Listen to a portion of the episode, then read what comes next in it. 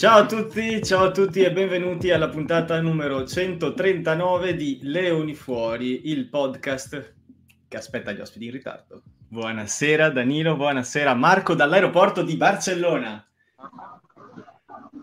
Ciao a tutti, ciao a tutti. Sto... Niente. Secondo di nuovo la musica. sì, è partita di nuovo la musica, ci scusiamo perché, mia, per questo momento. A me gusta, però mi piace sta cosa, sta novità della musichetta, eh? mi eh, piace sta, sta, la sigla. Eh, sì, sì, sì. Guarda cosa ti faccio adesso, ti metto anche il background. Allora, eh, come potete notare, non c'è in questo istante con noi Alessandro Tronconi ospite di questa puntata, che ha confermato comunque la sua presenza, quindi supponiamo che sia in, in un ingorgo in Feltrina, cercando di tornare a casa dalla Ghirada, per cui abbiamo deciso di iniziare la puntata noi e ci raggiungerà probabilmente nel giro di qualche minuto. Quindi nel frattempo io chiedo a voi, per mancanza di alternative, come state? Marco lo vedo stressato, ma Danilo lo vedo molto rilassato. No, in un ingorgo in Feltrina, ma Matteo, no, cioè, non è che vivono tutti a Montebelluna, eh? Non Dani, dov'è Monigo? Che stra- strada passa? Ma, ma dai, secondo te Tonchi vive dentro Monigo? chi, chi se non lui? Chi... Hai presente la casetta? La ah. casetta è casa sua. E dopodiché, quando l'hanno messa nella clubhouse del Dosson per fare i lavori, lui si è trasferito là. Ok, ok. Bene, dai, sì, sì, sto bene. Sono, sono contento dopo una vittoria. Sentiamo Serraiotto dall'aeroporto come sta. Eh, sto passando il passaporto, ragazzi, scusatemi, però. eh, questa puntata va un po' così. Se adesso lo arrestano, tipo, controllo, controllo, controllo, live, andiamo, controllo speciale, trasporto di stupefacenti, Seraiotto arrestato. Eh, sta tornando dall'Olanda, quindi... quindi no, da Londra, quindi... da Londra, da Londra sta tornando. Non era da Amsterdam. Beh, non ti farebbero il controllo documenti. Tutto a posto, ragazzi. Attenzione, è dentro, è dentro. Non mi hanno scoperto. Come state? Sto andando a prendere il bagaglio, poi penso che in qualche modo arriverò a casa. Ero a Londra per una cosa di lavoro in cui tutti i recruiter di Amazon, Europa e Middle East erano lì. Eravamo in 800, è stato molto divertente. C'era un tipo che sembrava identico a Johnny Sexton che parlava. Ne ha fatto 200 foto, ma non era lui. E è molto divertente. Adesso prendo il bagaglio e scappo a casa. Io avevo una serie di modi per rompere il ghiaccio con, con Tronchi, però mi sa che partirei dall'analisi della partita perché ci conviene fare le cose al contrario nella scaletta e partire dall'ultimo punto. Per cui 22 a 24 contro Edimburgo, eh, una partita che onestamente non ero sicuro che avremmo portato a casa, ma che mi ha lasciato particolarmente soddisfatto proprio perché quando vinci anche le partite in Bueae, come si dice nei sobborghi più in di Treviso, di solito significa che è una stagione abbastanza positiva dove un po' ti riescono le cose nonostante tutto. Tu Dani che ne pensi? Allora, io ne penso che sono un sacco curioso, spero veramente che alla fine il nostro ospite arrivi perché sono un sacco curioso, ho tante domande che gli vorrei fare. Per esempio, poi ne ho anche su di lui, ma diciamo per esempio, eh, Matteo, partirei da una dichiarazione dell'head coach, ossia Marco Bortolami ha detto che Treviso ha giocato la più bella partita dell'anno sia in attacco che in difesa. E, ed è una dichiarazione che all'apparenza sembra un po' così, eh, strana, no? Perché insomma ci sono delle partite sì. dove abbiamo fatto meglio, in difesa ci sono delle partite dove abbiamo sicuramente fatto meglio, però quando Pippo Frati è stato da me ospite, lui mi ha detto una cosa che secondo me ha molto senso, cioè non è solo giocare a rugby, è giocare le partite di rugby, ossia saperle interpretare, saperle leggere, saperle gestire, domare, mi verrebbe da dire. E Treviso, sta partita pazza, alla fine l'ha domata. Sta, sta bestia pazza, sì. Treviso alla sì. fine l'ha domata. Detto questo, se quell'ultimo drop fosse entrato saremmo ancora qui da una settimana a sta parte a sbattere la testa sul muro e chiederci ma perché? Ma perché? Ma perché? scelta? E quindi Sai perché? Qui io mi ero preparato un bel gancio su questa cosa. Ormai questa puntata è meta, nel senso che ci... ci, ci... Quello che sarebbe stato se... Mi ero, pre- mi ero detto destini incrociati, il, il calcio piazzato di Bortolussi nel 2007 che non entra, il calcio, il drop goal di Ben Healy nel 2023 23 che non entra. In entrambi i casi vittoria di due, questa volta è toccato a noi. Cioè, se, se, se, tu esordisci così contro un con, tra l'altro quella esce subito. è stata la tua partita in nazionale, cioè io credo che ti manda a e dice vabbè, vai, grazie, eh. Adesso. Io ho una domanda per voi. Posso fare una domanda? Secondo voi sono in ritardo o ci sta dando sberle in faccia per prepararsi l'intervista? Cioè, in, quel, in quale fase è del momento? Per prima di entrare in campo. eh, ricordiamo per i più giovani che ascoltano questo podcast che questo era il rito pre-ingresso in campo di Tronchi in molte situazioni. furioso. Percuotendosi la faccia come se fosse colpevole di qualcosa. Auto, auto, autofustigazione. Eh, sì. No, no secondo me, onestamente, io credo che sia in ritardo per via del traffico, perché tra Treviso, chi ha mai guidato a Treviso tra le sei e mezza e le sette e mezza di un giorno invernale dove non puoi neanche andare in bicicletta, guarda, eh, ti arrivi prima camminando, mettiamola così. Per cui secondo me è questo. Questo per rispondere alla domanda di Tobia che chiede eh, buonasera Butei, sta arrivando il coach Tronchi? Beh, crediamo proprio di sì. Comunque, eh, questo lo dico per tutti quelli che sono in ascolto e voi due, ho scritto a Federico di Benetton Rugby per vedere se eh, per caso ci può dare un aggiornamento. Se lo recuperiamo. E... Però no, sono da... no, Butei sarebbe Fioi Butei. in veronese, così per ah, occupare sì. Butei è Fioi in veronese, ho fatto un buon esatto. 5 anni a Verona e Butei è la loro come Gnari a Brescia, come Fiore Treviso. Esatto, a... esatto. Bravissimo. Io volevo chiedere alla chat, per occupare il tempo mentre aspettiamo Tronchi, Mamma mia, che allungamento di, di brodo. ognuno, ognuno mia, nel loro dialetto, come dicono... Questa è proprio una cosa tipo da animatore del villaggio, vacanze in Grecia. Sì. Facciamo il balli di gruppo e gioco aperitivo. Allora ragazzi e ragazze, eh? come si dice eh, nella vostra lingua, nella vostra lettera, curiosità. Kids Kids, dai, kids. dai. Queste sono proprio le cose da Dumpat Rugby, canale YouTube. no, Ma io potrebbe essere divertente. Ad che non ospito più i tuoi di Carbo Rugby, che ieri, ieri eh, eh Luca ha fatto una, una, marchetta su Carbo Rugby che ho detto adesso ho un permesso per, per, un anno di fare le mie marchette su, su, eh. Carbo Rugby per sempre. Ma allora... Danilo, sai che, che aspetta Matteo, lo sai che con, con Matteo è un patto e quando arriviamo a un milione di follower o un milione di euro, cosa così, eh, andiamo in Thailandia e ci facciamo un tatuaggio sul culo con il logo di Carbo Rugby. Beh, questo, immaginare la O di Carbo, che cos'è? Beh, beh, mi fa piacere, mi fa piacere. E adesso è live. Beh. Comunque la cosa divertente sarebbe che proviamo a leggere il modo in cui si dice ragazzi. Per esempio Orazio, che chiaramente è di Udine, dice Why you? Bagai, Emiliano Bagai, Attila va è facile, Tosi. Tosi dice Attila, Attila che è Alessio se non erro, se non erro è Vicentino. Eh, Chiara che è Umbra dice qui a Perugia Freghi. freghi. Ah, i freghi, sì. Grande Perugia, ha fatto un po' di Umbra Jazz, ha fatto a Perugia, i freghi. Eh. Ma, Marco è un uomo di, di mondo, ha girato, tutto, ha girato tutta la, lo stivale. A proposito di Perugia, mi hanno detto che è una città du- ambivalente. Da un lato grande vita notturna, dall'altro capitale italiana del... La torta col testo. Danilo? Umbria, dopo c'è l'Umbria Jazz, c'è... Che cosa c'è a Perugia? Cos'è? C'è quello. Eh... C'è, c'è, c'è, c'è, il Perugia, che è una squadra che da noi tifosi del Torino era abbastanza odiata, poi che, che cos'altro c'è? Era Gaucci, Gaucci, Gaucci a Perugia, c'è Gaucci a Perugia. Nei campi di calcio bagnati. Chiara dice del cioccolato, mi spiace Chiara, è qualcosa di peggiore. Tappate le orecchie ai vostri figli dell'eroina. Mamma mia. Mamma mia. Eh sì. Andreas dice regà in romano. Regà.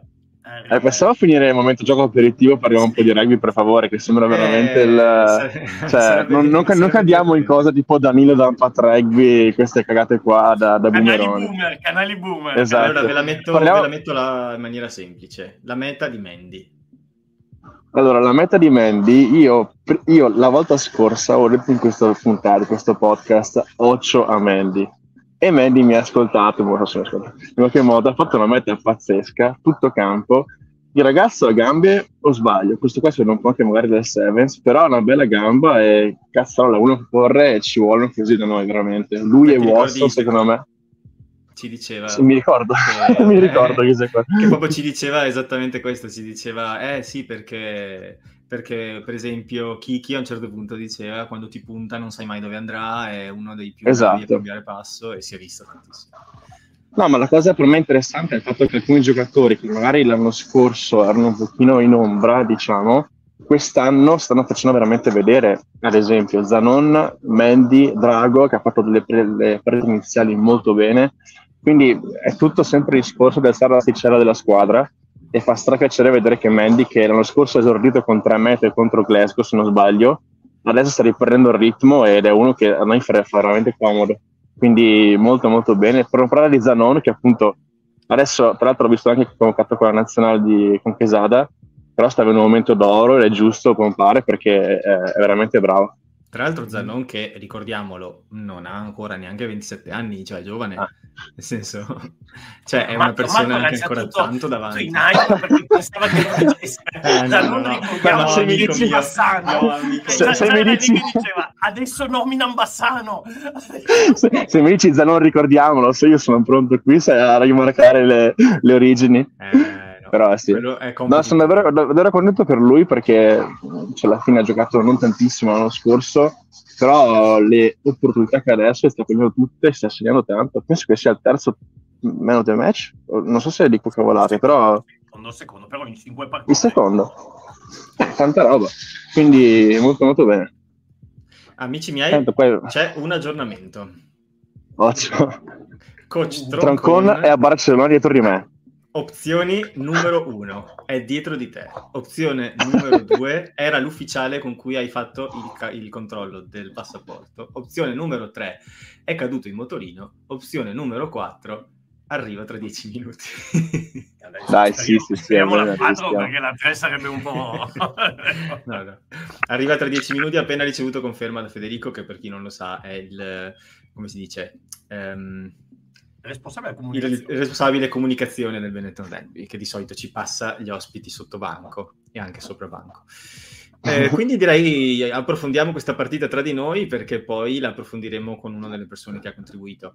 Eh, sì, io dal discorso, per quanto mi riguarda il discorso di Mandy, non so, eh, secondo me potrebbe essere questo momento di stagione uno dei momenti dove si fa un po' di rotazione, come ha già dimostrato Bortolami, però come dicevi tu Marco, eh, dis- rispetto all'anno scorso e due anni fa soprattutto, la rotazione sembra essere, cioè una rotazione di qualità, sembra essere una, una rotazione fatta di giocatori comunque che, vedono, che a parte non vedere l'ora di scendere in campo, quando scendono in campo non abbassano la qualità della rosa, cioè danno un loro contributo sensibile al, alla causa. Questo poi fa la differenza tra vincere o perdere in trasferta, ad esempio. Beh, assolutamente sì, sono d'accordo. Poi contiamo il fatto che comunque adesso Benetton perde 26 giocatori. 26... Siamo abituati purtroppo. Esatto, perde 26 giocatori per ragione nazionale. Eh, c'è bisogno che quelli che rimangano, che rimangono, scusate, mm. eh, cioè siano all'altezza. Quindi è bene che appunto si alzi l'asticella e tutto. E mi fa piacere comunque vedere che quelli comunque che stanno emergendo, tipo Iachizzi, Isaac, Guarzanon, sono convocati. Quindi vuol dire che Quesada le partite le, le ha viste, tra l'altro anche a Monigo se non sbaglio perché ha fatto un post... Oh, amuleto una... Quesada comunque? amuleto sì è vero, anche con le zebre che ha, ha rotto la maledizione delle sconfitte finalmente. Quindi no, è bello vedere che quelli che effettivamente si stanno mettendo in mostra questi, in queste partite poi cioè, vengono riconosciuti e quindi anche vengono chiamati al raduno. Sì, esatto. Eh, va, va, detta una cosa, eh, ne perderemo tanti, non ne perdiamo 26 perché se diamo un po' una spiegazione perché oggi c'è stato panico a Las Vegas quando sono uscite le, le, le, le, convocazioni. Eh, cioè, ma dov'è Capuozzo? Dov'è Garbisi? Dov'è Tizio Caio Sempronio? Allora, innanzitutto sono tutti i giocatori che entrano nel eh, discorso che Sada cioè tutti i giocatori fortunati, infortunati, fermi, t- tutti quelli che entrano nel discorso Quesada sono stati convocati e poi sono stati convocati per una riunione fondamentalmente. Sì. Cioè, poi quando ci saranno le convocazioni del Sei Nazioni eh, ne perderemo un po' di meno, probabilmente comunque sui 18-19. Però, però ne, perderemo, ne perderemo un po' di meno. Invece, da questo punto di vista, a me ha stupito fondamentalmente, così ci facciamo anche un po' se vuoi su quello Matteo prima del, dell'arrivo dell'ospite, l'assenza di due persone, perché nelle convocazioni di oggi, parlando di tutti quelli che immagina che Sada che potrebbero tornare utili, fondamentalmente manca solo Matteo Minozzi e Tiziano Pasquali. Però mentre su Tiziano Pasquali ci sono 5 piloni destri più 2 all'estero, quindi ce ne sono 7 convocati. Minozzi invece, uh, pensare che il nuovo coach eh, non pensi nemmeno lontanamente che Minozzi possa tornare utile ci apre un po' di, di punti di domanda. Eh. Infatti Emanuele dice, ora occhio a Minozzi, eh, sono d'accordo, però è anche vero che Minozzi negli ultimi tre anni sostanzialmente si è visto poco, quando si è visto non ha entusiasmato o addirittura ha, ha rischiato molto, cioè ha fatto come quel salto con che poi ha preso il cartellino rosso. In generale è un giocatore che per forza di cose deve riconquistare la fiducia del suo allenatore di club e della nazionale. Il talento ce l'ha, il potenziale l'abbiamo visto tutti quattro anni fa a sei nazioni, eh, non si può discutere su quello però deve recuperare quella che è la, mm, la, fiducia di chi poi lo mette in campo. Chiaro, come dice Bortolami, è in allenamento che si vede chi, chi, chi, performa di più e la partita è solo il culminare di una settimana di lavoro duro e di un mese magari di lavoro duro per conquistare qualcosa. Significa che al momento non sta o non sta bene o non sta dando le certezze necessarie. Eh, però questo è, sta a lui, cioè nello sport professionistico, secondo me, questa è un'opinione personale, non c'è spazio per quelle situazioni tipo oggi giochi tu perché uh, devo far giocare anche te. Cioè, nello sport professionistico giochi se sei il migliore in questo momento storico. Punto. Ma io ragazzi ho una teoria molto solida, cioè gioca chi sta meglio e chi performa, non gioca chi, ha, chi ha il nome, perché non possiamo dire eh ma Minozzi nel 2000X ha fatto quelle mete, sì, nel 2000X gioca chi in questo momento sta meglio, chi sta performando, chi dà sicurezza, chi può, chi può effettivamente cioè, dare qualcosa alla nazionale, non è un discorso di nome, altrimenti torniamo ai no, discorsi... No, certo. Però tieni presente non vorrei fare. convo- no no no ma sono d'accordissimo però tenete presente che le convocazioni di Quesada di oggi sono chiunque possa entrare nel suo discorso quindi chi non è stato convocato oggi è, è, è, una, è una, a corto termine ma è una sentenza cioè Quesada ha detto chi non c'è in questa lista in questo momento non mi interessa nemmeno spiegargli la mia filosofia in questo mm. momento Infatti ehm, colpisce Montemauri, come dice tra i commenti, chi l'ha, chi l'ha scritto, qualcuno l'ha scritto, Simone. Uh, no, questo sono io, questo qua. Uh, io mi spiego poco l'assenza di Montemauri. Questo nel discorso che fai te, Dani, è, è, ci rientra. Nel senso, io giocato me la spiego in, partita, in, però... in, un altro modo, in un altro modo. Perché Montemauri è una apertura, ad apertura invece ha convocato Marin e secondo me eh, eh, che sa da conta, cioè è inutile avere cinque opzioni. Quindi hai Garbisi, Allan, Marin e Dare. Dice, iniziamo con questi quattro, se poi ne porto dentro un altro, ne faccio uscire uno di questi. E lo stesso discorso con i mediani di mischia. Mediani di mischia ne ha convocati due perché sa che c'è Pagerelot e Varney.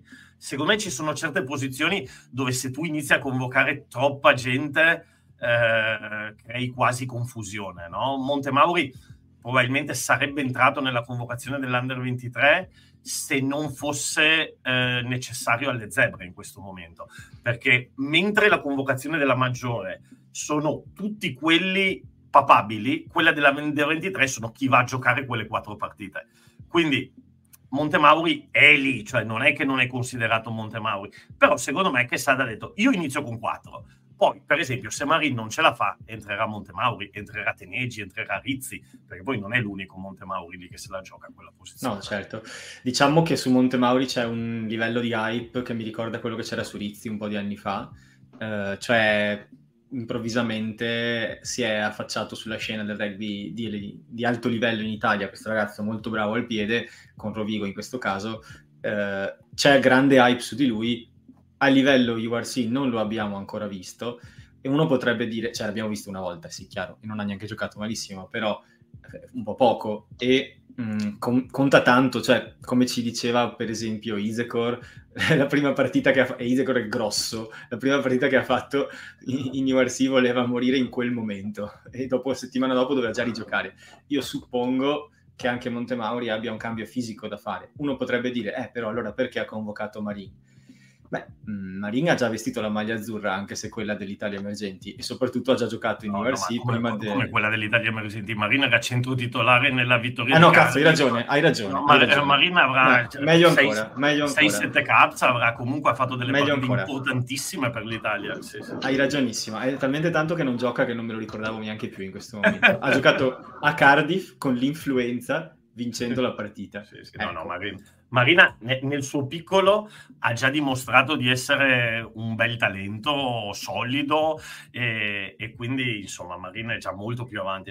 Ma poi sai, sul discorso apertura, se si scommette su Garbisi e su Allan, che è ovvio che è quello che si fa, poi la terza e quarta piazza può essere da Re, può essere Montemauri, può essere in futuro Stante, Pavaretto, eh, Teneggi, eh, eh, non sai che cosa, che cosa, ti arriva, magari Carlo ti arriva... Anna. No, vabbè. Ragusi, si parla benissimo di Alessandro Ragusi mm-hmm. che gioca già con gli espoir del Racing nonostante abbia l'età per essere un crabos. Vai a sapere, cioè ehm, lì secondo me la scelta è, boh, io ho Garbisi e Allan è inutile che mi vado a complicare la vita, cioè quei due ciò. E poi dietro eh, da Re, che intanto gli chiedo anche di andare a fare l'Under 23 per, eh, per, per vede- farmi vedere qualcosa, e, e poi eventualmente Marina. E poi anche perché onestamente, poi suppongo che ormai mh, dovrà anche essere qua perché mi aveva detto 10 minuti, 10 minuti fa, quindi suppongo che ormai entrerà. Ehm, Mm, questo per non impiantare discussioni lunghe, penso anche che bisogna un po' emanciparci dalla situazione, dalla, dal percorso logico per cui un giocatore che ci impressiona in una partita dobbiamo già mandarlo in nazionale. Cioè, perché poi alla fine, se abbiamo opzioni più esperte, più scafate, dobbiamo basarci anche su quelle per vincere le partite a livello internazionale, i test match importanti. E anche per quello che perdiamo continuativamente. Cioè, non abbiamo giocatori mh, con alle spalle tanti caps significativi o se li hanno, li hanno fatti tutti tra i 20 e i 23 anni comunque perdendo. Dobbiamo dare continuità a, a chi sta giocando bene. Ah, Garbisi è ancora molto giovane, però ha già quasi già più di 30 caps. Cioè, pensa, eh, questi 30 caps, quante partite ha vinto? Sì, sì, qualcuna, qualcuna, qualcuna. Però quello che voglio dire è, parti- effettivamente questo giocatore deve ancora entrare lui stesso, che già ci sembra un gigante in termini di esperienza, deve ancora lui effettivamente entrare in una fase della carriera dove eh, riesce effettivamente a eh, mietere quel che ha seminato. No, no, sono d'accordissimo. Ma poi ti dirò di più, eh, ti dirò di più. Oh, Marco, tu sbloccati quando vuoi intervenire perché noi non sappiamo ovviamente. Posso, posso dire solo una cosa, Dani? Vai, vai. Secondo me la cosa importante è forse un pochino smetterla di cercare l'idolo. Nel senso, eh, Rizzi, eh, Teneggi, eh, Montemauri, esatto, che... bravo. Sì, eh, Teneggi era bravetto in Under 20, eh, Montemauri è bravo al piede eh, in Serie A Elite, che, ecco, eh, Rizzi è un giocatore da due anni, eh, cioè, vediamoli a livello internazionale contro squadre serie, contro quel tipo di livello di rugby e poi allora possiamo passare a dire nazionale, perché altrimenti mettiamo tutti in nazionale, anche quelli che non hanno mai giocato, e vediamo dove arrivano. Quindi secondo me il vero test è la URC.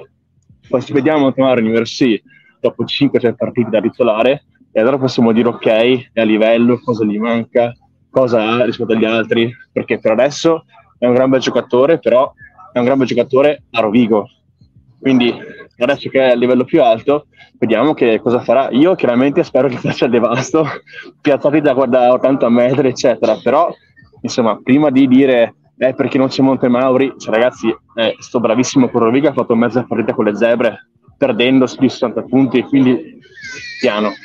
Piano, piano, anche, piano. Perché, anche perché due ragionamenti, sono d'accordissimo con Marco, due ragionamenti. Uno per tutti quelli che dicono ma perché non ci sono i giocatori della Serie Elite? Al di là che il fatto adesso sono stati inseriti nella, nell'Under 23, nelle emergenti, eccetera. Però poi ragazzi, oh, sono due livelli diversi, cioè dobbiamo capire che eh, URC è il livello più alto e la Serie Elite è il livello più basso. È normale, cioè nella nazionale di calcio va la gente che gioca in Serie A, non in Serie B. Nella nazionale di basket va la gente che gioca in NBA e in A1, non in A2. Cioè è, c'è, c'è, ci sono dei percorsi da fare che, che, che, vanno fatti. Nella nazionale francese mica c'è la gente che gioca nel Pro D2. Ogni tanto capita uno su mille che gli fanno fare una partita. Eh, Jaminet quando giocava all'usato, ma però, e la, normalità, la normalità è che non soprattutto Dani, puoi tranquillamente fare un paio di nazionali francesi dal top 14 di selezioni di 40 persone che non sono la prima, che probabilmente ci darebbe una rumba. Cioè, nel senso, mh, c'è una profondità diversa, ma soprattutto anche una selezione diversa del talento. Volevo arrivare all'esempio più forse roboante di tutti, Sudafrica, no? una, una specie di eh, come si dice in inglese, conveyor belt, una, una cintura eh, di produzione di talenti in ogni ruolo continua, tale per cui giocatori come Kurtley Arens hanno appena esordito in nazionale a momenti, giocatori come eh, Evan Ross quasi non li convocano, giocatori come come, come, si chiama? Um, oh madonna, che lapsus. Henry Glow, manco vengono considerati che all'otto in Italia, cioè, nel senso è un Lorenzo Cannone alla fine, è uguale. Ma poi, ma, ma poi eh, fai questo ragionamento qua, Matteo. Cioè, fondamentalmente in Italia di giocatori professionisti alto livello, quindi professionisti alto livello intendo URC, Top 14, Premiership, Super Rugby, mettici campionato giapponese, non c'è nessun italiano che gioca campionato giapponese, ma mettici campionato giapponese, cioè gente che gioca dove ti pagano tanto, Sogno. diciamola così, non dove ti danno il rimborso spese e, e un calcio nel sedere, cioè gente dove, dove non dichiarano dove, il fatturato. Gente dove gioca dove ti pagano veramente sono, hanno tutti vestito almeno una volta la maglia della nazionale. Cioè, non esiste un giocatore franchigia che non abbia giocato in nazionale, ovviamente i giovani sì, sono però bene o male tutti, tutti, tutti, tutti, tutti. Allora, probabilmente noi anche abbiamo bisogno di far crescere così, così tanti talenti, magari anche mandandoli in giro all'estero, per arrivare a un momento in cui avremo dei giocatori come ce li ha l'Inghilterra, come ce li ha la Francia, come ce li ha l'Irlanda, come ce li ha il Galles, la Scozia, eccetera, che magari nella loro carriera non avranno mai vestito la nazionale, ma dei signori giocatori, no? Sì. E, e, e, insomma, è normale, cioè sì, nel sì. calcio è così, nel basket è così, nel, nella pallavolo è così. Ragazzi, John Cooney, un esempio su tutti, John Cooney. Cioè, nel senso, mediano di mischia di Ulster, 58.000 minuti di esperienza in qualsiasi gamba del suo corpo, piazza, calcia, corre, uno dei giocatori più devastanti dello URC. Sai quanti catch ha con l'Irlanda? Io no, ma meno di 10 se non 0, adesso te lo dico. Cioè, nel senso, è, mh, mm, è un esempio, guarda, sto andando a, a, prenderti il dato. Perché? Perché hanno giocato altri con la 9, però lui è fortissimo, ha avuto una carriera di tutto rispetto e adesso noi non siamo l'Irlanda, però dobbiamo secondo me abituarci al fatto che eh, con una maggiore scelta in generale forse, mh, mm, ci troviamo anche uh, a dover lasciare qualcuno fuori e che non è per forza una cosa brutta. Cioè, Bravo, e, e anche i giocatori, perché secondo me in Italia c'è un po' la percezione. Allora, ragazzi, questo discorso l'abbiamo già 11, fatto, ci cazzo. scusiamo mentre aspettiamo l'ospite, eccetera. Lo abbiamo già fatto, però oggi sono uscite le convocazioni, quindi insomma è materia di attualità dobbiamo anche ragionare sul fatto che neanche per il giocatore deve essere una delusione. Cioè, in Italia ormai, essendo che questa è la normalità degli ultimi vent'anni, ormai se tu vai a fare il professionista, se per caso non ti convocano in nazionale, dici cazzo, tutti i miei compagni di squadra sono tutti in nazionale, eh, sarò, sarò, sarò, uno straccio io. No, non deve essere così, cioè non, non deve essere così secondo me. Un, sì ma allora, secondo me il discorso da fare è il seguente, che cam- lo stato che c'è tra il campionato domestico francese e la URC e le varie cose è molto più leggero rispetto a quello che abbiamo noi con la serie Elite e, il, e la URC. Anche per, basta vedere i fatturati, ma te hai fatto un ottimo articolo su Carboregui, Marchetta, in cui si parla di fatturati di budget. Rovigo, che è il fatturato che abbiamo ottenuto come dato eh, al budget, che mi sembra che sia 1.5-1.6 milioni, se non sbaglio, ecco, la squadra più scarsa scusa, la squadra più povera del Pro D2 ha 5 milioni di fatturato. La squadra più scarsa del secondo campionato francese ha più del doppio del budget di Rovigo. Quindi perché si vanno a giocare all'estero? Perché vanno a squadre lì? Perché, perché intanto si gioca a un sistema molto migliore del nostro e poi ci sono anche i soldi. Quindi questo è un fatto molto molto importante secondo me. E il, il livello sta anche lì poi perché ci sono soldi, arrivano giocatori più pesanti, più forti e si alza il livello. Quindi lo stacco è molto più leggero per loro ed è anche il motivo per cui poi al mondiale ci danno quelle papinate leggere che ci ricorderemo per sempre. Certo. Detto tutto questo, Matteo, hai notizie dell'ospite? Eh, io sono qua che guardo le mie varie chat, email, Federico che mi dice, eccolo, attenzione! Grande, rullo di attenzione. tamburi! Non sento Eccolo nulla. Qua. Mamma mia, che bene che ti si sente. Così? Noi ti sentiamo benissimo. Ciao, scusatemi. Buonasera. Buonasera. Buonasera. Ciao, Scusatemi. No, di niente. I nostri, no, no. I, I nostri, ascoltatori erano tesi perché pensavano che gli avessimo mentito. No, no, no, no scusate, scusate ragazzi. Di la verità, Matteo, avevamo creato l'hype che arrivasse Tronchi perché ci ascoltassero noi con le nostre cazzate mezz'ora eh, così diceva, vabbè, forse arriva, arriva, arriva. No, ha funzionato, ha funzionato. infatti io faccio un applauso ai 31 che sono rimasti a ascoltare Marco dall'aeroporto. Buonasera Alessandro, scusami io... ecco. Oggi è la puntata delle difficoltà di connettività. Marco sta tornando da un volo di lavoro da Londra e si è connesso ah soltanto da, da, da cellulare. Ma io direi come stai, prima di tutto? Bene, grazie. Bene, bene, bene. Molto bene. Noi siamo tutti e tre a distanza a Barcellona, quindi su. Sì, tra ragazzi, io purtroppo proprio adesso che, tra... adesso che è entrato Alessandro, io... Ecco, ciao Marco. Eliminalo, eliminalo, eliminalo. Lo buttiamo fuori direttamente. Ma voi, voi siete a Barcellona? Sì. Infatti mi sa che fa un po' più freddino là, qui ci sono sì. più o meno 20 gradi al sole. 4. 4 e pioggia. Mista, mista anche. Quindi navette di allenamento, suppongo. Tutto l'allenamento a fare navette. navette, ma comunque sì, allenamenti dove si corre. Con, esatto. Contatto, quando fa freddo, contatto e... e, e Hai che se. Passa tutto. esatto. Tutto. esatto. Bene. Vai tu, Matte, e... inizi tu? No, sì, io ero per andare molto con il flow perché appunto volevamo avere un po' un'impressione, come stai ce l'hai detto, ma in generale come è iniziata questa tua prima stagione eh, con un incarico importante nella, nella, squadra di Treviso che eh, se non erro hai anche la delega all'attacco e quindi hai un sacco di responsabilità. Niente. Come ti stai trovando con tutto questo materiale? E come dai, umanamente? No, mi sto trovando molto bene, mi sto trovando molto bene. Sicuramente l'impegno è un impegno importante, eh, chiaramente lo sapevo, però sto lavorando molto, però sono, sono contento, soprattutto anche per i risultati, perché comunque i ragazzi sono contenti e chiaramente vincere fa bene. Eh, diciamo che, che, è la cosa prioritaria e quindi, e quindi sì, eh, bene così e speriamo vada avanti ancora così. Infatti, guarda, volevo proprio dire questo perché una delle una delle cose che mi ha colpito molto da tifoso è stato vederti piangere dopo la vittoria con gli Stormers, pizzicato dalle telecamere. e qualcuno eh, che, che, fuori camera ha detto: Cosa fa? Tu piangi tu?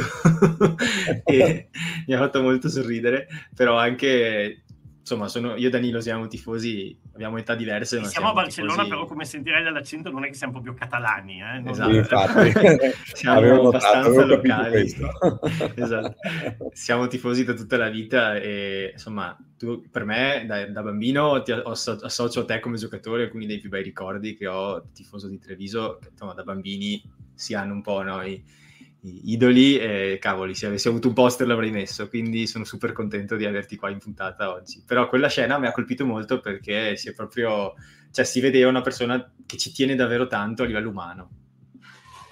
Beh, eh, io ho sempre vissuto rugby in questo modo, è una mia passione, è quello che ho fatto sempre, ho avuto la fortuna di farlo sempre, quindi eh, per me questa è una sfida molto importante e quando vedo questi risultati e soprattutto anche i giocatori contenti, perché quello è bello, il bello è vedere i giocatori che sono contenti, che credono in quello che fanno durante tutta la settimana, durante tutto il mese, quindi è, è qualcosa che ti dà soddisfazione.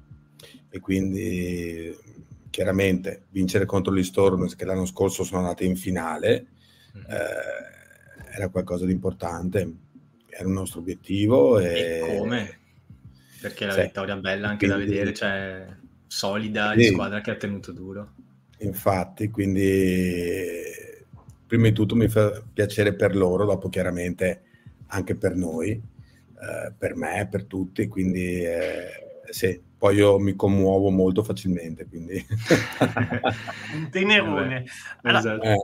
Tronchi, ehm, io vorrei fare un passo indietro perché mm. io sono di Treviso come, come, te, tu ci sei nato, io ci sono, sono spostato e io ho tre anni, tre anni in, in, meno di te, quindi eh, siamo più o meno della stessa generazione. E, tanti, e avevo sì. tanti amici che giocavano una categoria in meno della tua, ancora quando tu giocavi nelle giovanili, no?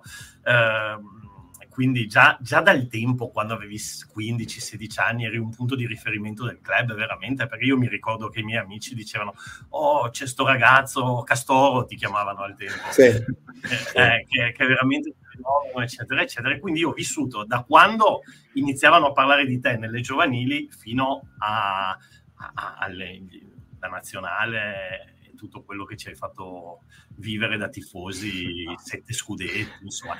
E allora ti volevo chiedere, quando hai detto noi, cos'è per te il Benetton Rugby Treviso? Posso farti questa domanda?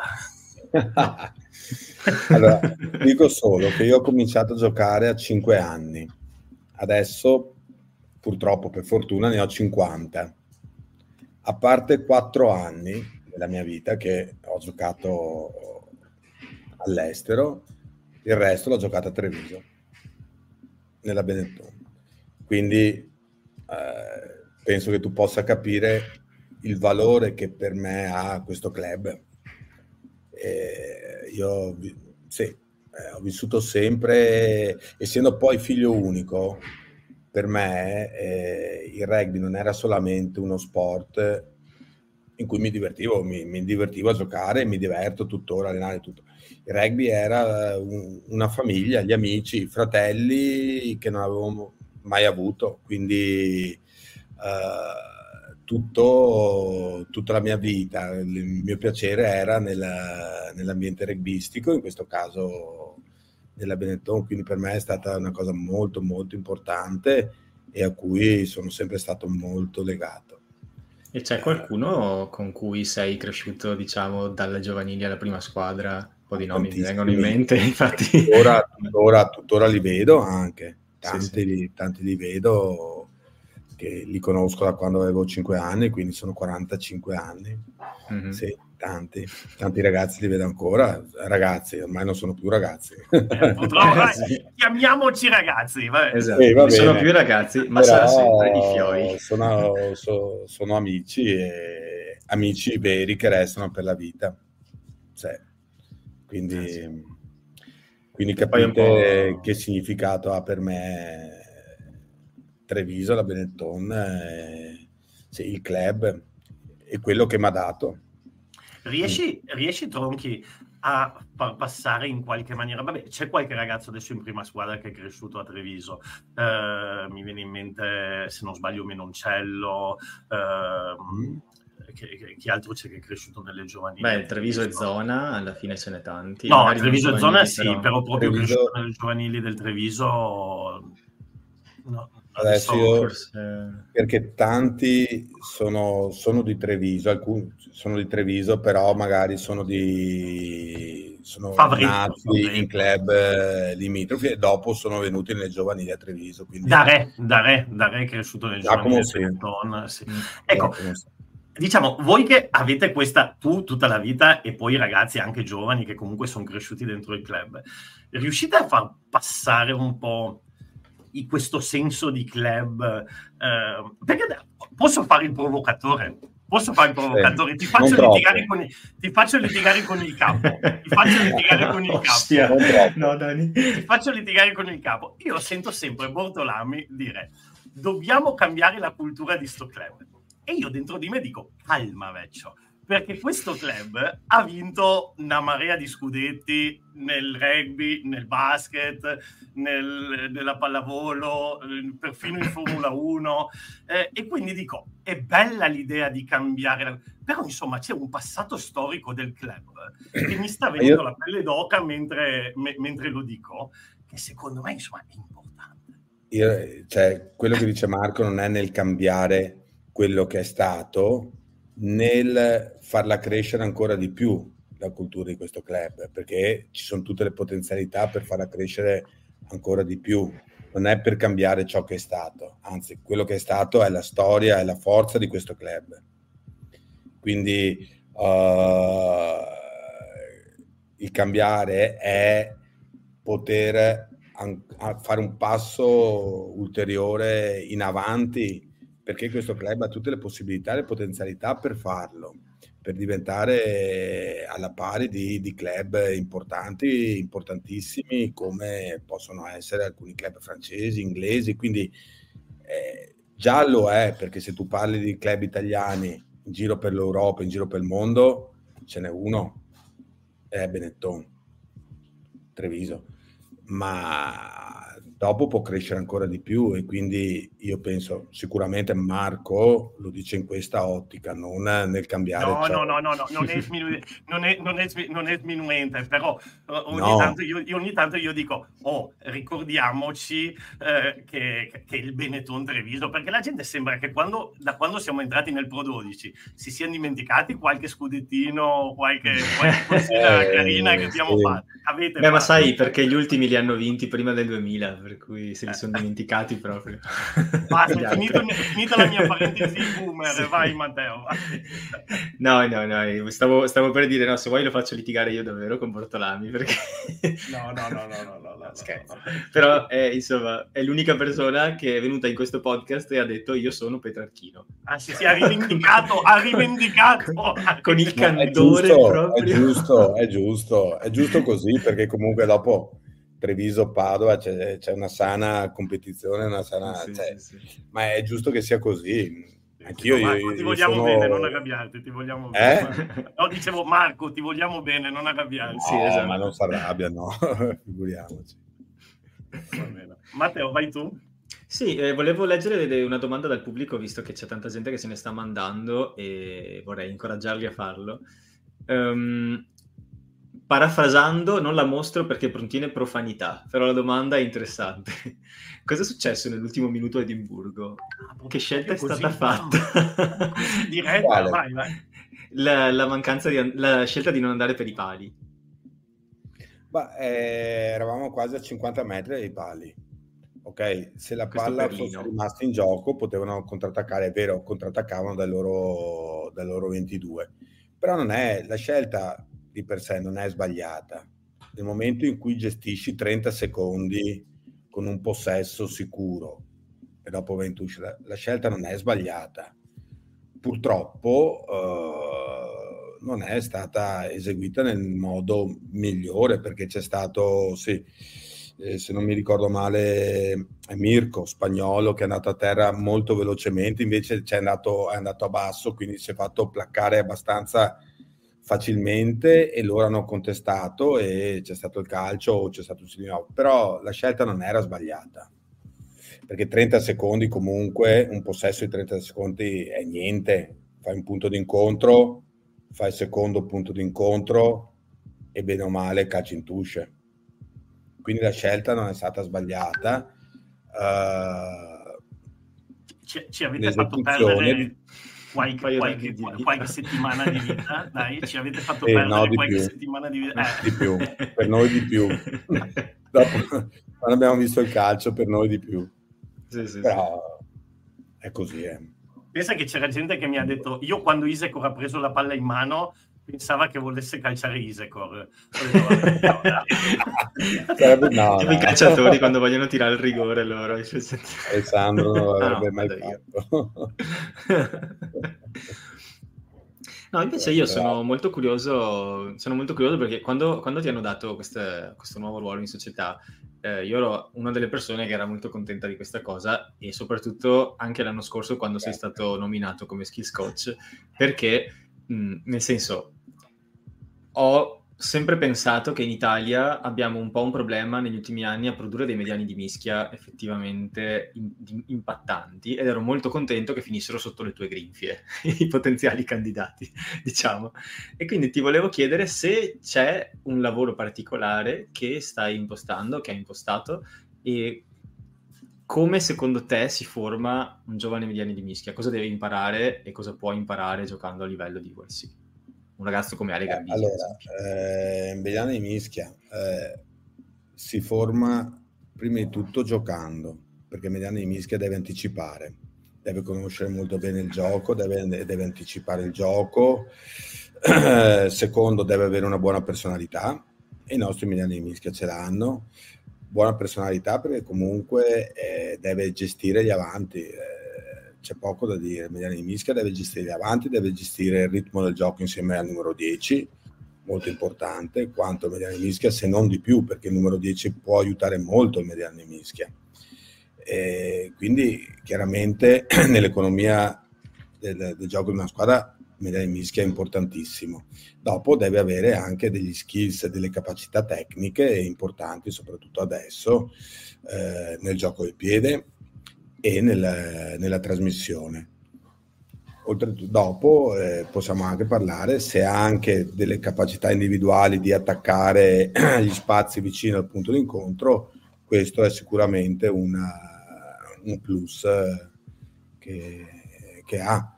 e i nostri mediani stanno lavorando comunque tutti, tutti, questi aspetti che sono molto importanti nella gestione. Chiaramente eh, a livello di gestione degli avanti, di gestione del gioco, molto importante è la, eh, l'esperienza, il fatto di giocare con continuità e di vivere certe situazioni in modo continuativo, perché questo, solo questo può dar loro la, la conoscenza e le competenze in quei momenti per la gestione, per anche individuare la priorità di quel momento e dopo gestirla nel, nel modo migliore. Secondo è un ruolo complesso. Eh, sì. È un ruolo complesso, però è un ruolo molto bello perché se ti piace gestire, se ti piace, tra virgolette, comandare, è... Devi essere un po' cagacazzi per fare mediano di mischie. Eh? Puoi... bisogna essere un po' dei cagacazzi, non, non, si, può, non si può farlo con silenzio e tranquillità. Sì, sì, sì se, se, vuoi essere senso buono, uomo eh, cioè... mischia, sì, devi, devi, essere una rottura di, di, palle per gli altri. Poi ci sono profili e profili, eh, perché per esempio se tu prendi sempre. un Antoine Dupont è, è, è, sempre in silenzio, è sempre tranquillo. Ma tu non lo vedi magari perché, ecco, ecco, quello che ti volevo chiedere, Tronchi, un po' è cambiata la figura del mediano di Mischia, perché mentre una volta era veramente quello fastidioso, elettrico, nervoso e, e, e che comunque... Adesso probabilmente anche con lo svilupparsi del gioco è vero che c'è sempre quella caratteristica lì, però ne sono venuti fuori anche un po' di diversi, no? Mi viene in mente il migliore di tutti, Dupont non è proprio Beh, quello eh, fastidiosissimo. No? Comunque Dupont, eh, sì, non è una, un giocatore che, che, si nota molto sotto questo aspetto qua. Però comunque, parlando anche con, eh, con gente che, che, che, lo conosce, è comunque un giocatore che si fa sentire molto, molto attivo da questo punto di vista qua. Cioè non è un giocatore che ascolta, sta zitto, è motivo per cui l'hanno fatto anche capitano, quindi uh, sì, Dupont uh, sembra... Chi è il mediano di mischia che ti piace di più? Chi è il mediano di mischia che ti piace di più al mondo? Di quelli Adesso... attuali, non... sì, di quelli attuali. Beh, eh, Dupont è forte, è molto forte a livello individuale per le iniziative che ha. Dopo ci sono tanti altri giocatori che sono giocatori interessanti eh, nella gestione, nella conoscenza del gioco, nell'anticipazione. Uh, ce ne sono molti. Uno in cui ti rivedi un po'? Io tendo a non rivedermi nessuno, nel senso uh, così io ero io, ma anche perché comunque è una cosa che io tengo sempre a precisare. Io mi divertivo, come si divertono tutti quanti a giocare, però eh, la, la, il mio obiettivo era divertirmi, prendere piacere. E quindi io non è che guardassi gli altri o studiassi gli altri per essere come gli altri. Io cercavo di essere il meglio di me stesso, quello che potevo dare. Però sì, non ho mai guardato un mediano per essere, per simularlo, per essere come lui. Quindi non avevi, diciamo, un, un giocatore di riferimento crescendo? No, guardavo, prendevo molte cose da tutti, cercavo di farle, come potevo farle, come riuscivo a farle, però non avevo una, sì, un mediano nello specifico come adesso non mi viene il termine. Sì, come idolo, diciamo. Come idolo, come... Come idolo, sì, non, non, l'ho mai avuto. Poi ai tuoi tempi, Tronchi, secondo me c'era anche una cosa bella. Noi, come logo di questo podcast, non so eh. se l'hai visto, abbiamo una foto di Ivan. E, eh. insomma, e lì era bello anche perché voi due avevate anche quella, quella voglia di superarsi uno con l'altro, no? Cioè tu, tu poi... Con Ivan è stato un rapporto particolare. Allora, quando sono stato chiamato in nazionale, eh, eravamo io e Ivan e, e non ci parlavamo. Io non parlavo a lui perché comunque Ivan Francescato e lui non parlava a me perché vedeva uno che poteva rompergli le balle. Ma il tempo questo è, durato, questo è durato una settimana, dopodiché George Cost ci ha messo in camera assieme e da là è nato, è esploso L'amore. Ma quindi era la camera, cioè, perché poi ci sono camere tranquille e ci sono camere invece esplosive. Questa era una tranquilla esplosiva, okay. dipendeva dai momenti, però... Però Ivan sì, è stato un grande giocatore e anche eh, è stato, lo riconosco, molto molto... Uh, maturo e, e, ha dimostrato la sua grandezza anche quando George, perché me lo, George, che lo sento ogni tanto tuttora, George Cost, eh, gli ha detto Ivan, eh, tu non puoi non giocare in questa squadra qua, ma adesso gioca Tronchi numero 9, tu giochi centro. E Ivan ha detto ok, non c'è un problema, gioco centro. È stato un, un grande stato Ivan. Sì, forse mi sa talento più cristallino, cioè, adesso non, Ma non solo è difficile fare paragoni, però uno di quei giocatori che poi entrano nell'epica anche di una nazione in termini sportivi, cioè, sì, so. ma non è solo il talento, era la persona che era... Mm. Ma io non voglio eh, parlare solo del passato, poi parleremo del presente e anche del futuro, perché è quello che interessa magari di più anche a chi ascolta il podcast. Però adesso tu hai nominato George Cost e a me è venuto in mente, io vivo a Barcellona, George Cost okay. eh, eh, ha allenato qui, perché lui ha allenato l'USAP quando è stata qui a Barcellona, avevano fatto un progetto e io ho, allena- ho allenato con dei ragazzi che hanno giocato per George Cost e questi mi dice non, ho mai visto un tipo così fuori di testa come George Cost, però il, il, numero uno, cioè mi ha, ha raccontato sì. di cose che succedevano in Pullman e così. Ma eh, George è stato un personaggio, beh, per, per, per, gli italiani George è, è un mito, perché comunque lui era molto avanti, anche all'epoca c'era il videotape, c'era, c'erano le cassette, e noi guardavamo ore con lui perché non è come adesso che tagli video, mostri video su una partita che dura 80 minuti, ci sono 35-40 minuti di tempo effettivo, tagli 2-3 minuti e fai vedere quelle immagini che, dove vuoi mettere il focus. All'epoca è vai avanti, torna in drio, vai a destra, vai a sinistra. Sì, sì. Erano ore, guardiamo quell'azione, ok, avanti, buh, cioè era una cosa, e guardavamo, facevamo ore di review, di, di, di, di, rivedere le partite per vedere certe situazioni e come gestirle meglio, come giocarle meglio, come essere più efficaci. Era, era anni luce avanti, Giorgia, per quell'epoca. Cosa ce l'hanno detta anche altri, infatti. Anni 93, 94, 95 fino al 98.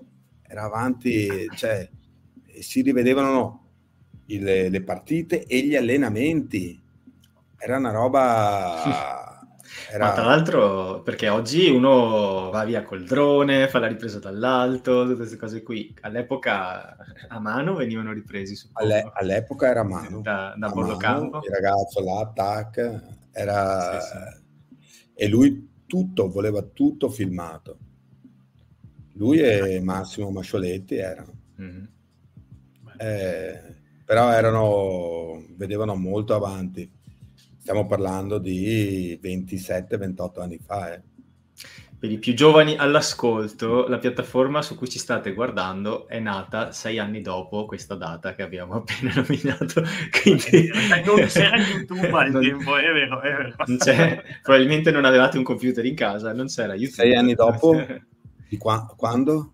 Nel 2004 stiamo parlando, YouTube. Cioè YouTube, qui siamo su YouTube, YouTube nasce dopo, cioè YouTube ah, nasce sì, sei sì, anni dopo del periodo in cui stiamo parlando. Quindi oggi abituati a vedere i tutorial su come si fa qualsiasi cosa, no? E non sai fare una cosa, prendi YouTube, trovi qualcuno che ti insegna a farla. Sì, ecco. sì, sì. Io non è che sia un grosso frequentatore YouTube non sono Ma molto soldi. Devi iscriverti Anzi. al canale di Leoni Fuori, di Dampa Draghi. alla... Io non sono molto social, anzi, diciamo che sono niente social. Ecco. Infatti, quando abbiamo annunciato questa chiacchierata, tanti ci hanno detto: Wow, ragazzi, scoop, perché Tronchi non dà un'intervista da non so quanti, quanti anni. Quindi, no, ma non ho Facebook, non ho. Dopo cosa c'è? Instagram. Ah. Eh, TikTok, TikTok, tronchi, TikTok. Eh, sarebbe interessante vedere, vedere, i contenuti. Non ce li ho, non ce li ho e, e, sto alla lontana. Mm. Beh, alla Ma... fine io penso sempre che se uno non è parte, cioè, non so, adesso io per esempio in questo momento ho 33 anni, ci sono dei social media che io non ho mai frequentato e mh, mhmm, non mi metto per forza a cercare in tutti i modi di entrarci se non hanno qualcosa da darmi. Cioè, appartengono a un'altra generazione e ho deciso che va bene così, fin tanto che la mia vita non ne risente. Ma sì, ma infatti alla fine io non ne sento il bisogno, motivo per cui non ne entro, cioè non... Uh, dopo c'è chi io preferisco parlare con le persone, vedermi, discutere o cioè preferisco le relazioni dirette Umana. piuttosto mm. che nei social, ma sicuramente non colpevolizzo chi, chi, è molto social, cioè ognuno fa quello che, che crede sia opportuno o che gli piace di più. O... Per me non è un problema. A me non è che piacciono molto, quindi non li uso semplicemente. Ma, Dani ti vedo allora, impellente No, no, no, no, più che impellente mi è piaciuta tantissimo questa prima parte, poi non vogliamo abusare del tempo di Tronchi e quindi... No, no, no, no scusatemi ancora per... No, no. Eh, allora volevo spostarmi un po' sul presente e poi magari parliamo anche un po' del futuro, però su, su, sul presente ti volevo chiedere, Alessandro, come, ehm, come è oggi l'attacco di Treviso visto che eh, la tua funzione è l'attacco, al di là dei numeri che in questo momento non sono i migliori, diciamo, del campionato, però le partite si vincono e quindi va bene così. Però io ho la sensazione che vedremo uno sviluppo. Io, cioè, io ho questa sensazione qui, che con l'andare delle partite vedremo un attacco di Treviso migliorare partita dopo partita. Non so perché ho questa sensazione qui. L'ho detto nei miei video, non lo sto dicendo perché ci sei tu qui. Uh, sì, no e come? Come, co, che attacco vedremo tra qualche mese? Bah, è, è, un attacco. Io, io penso che eh,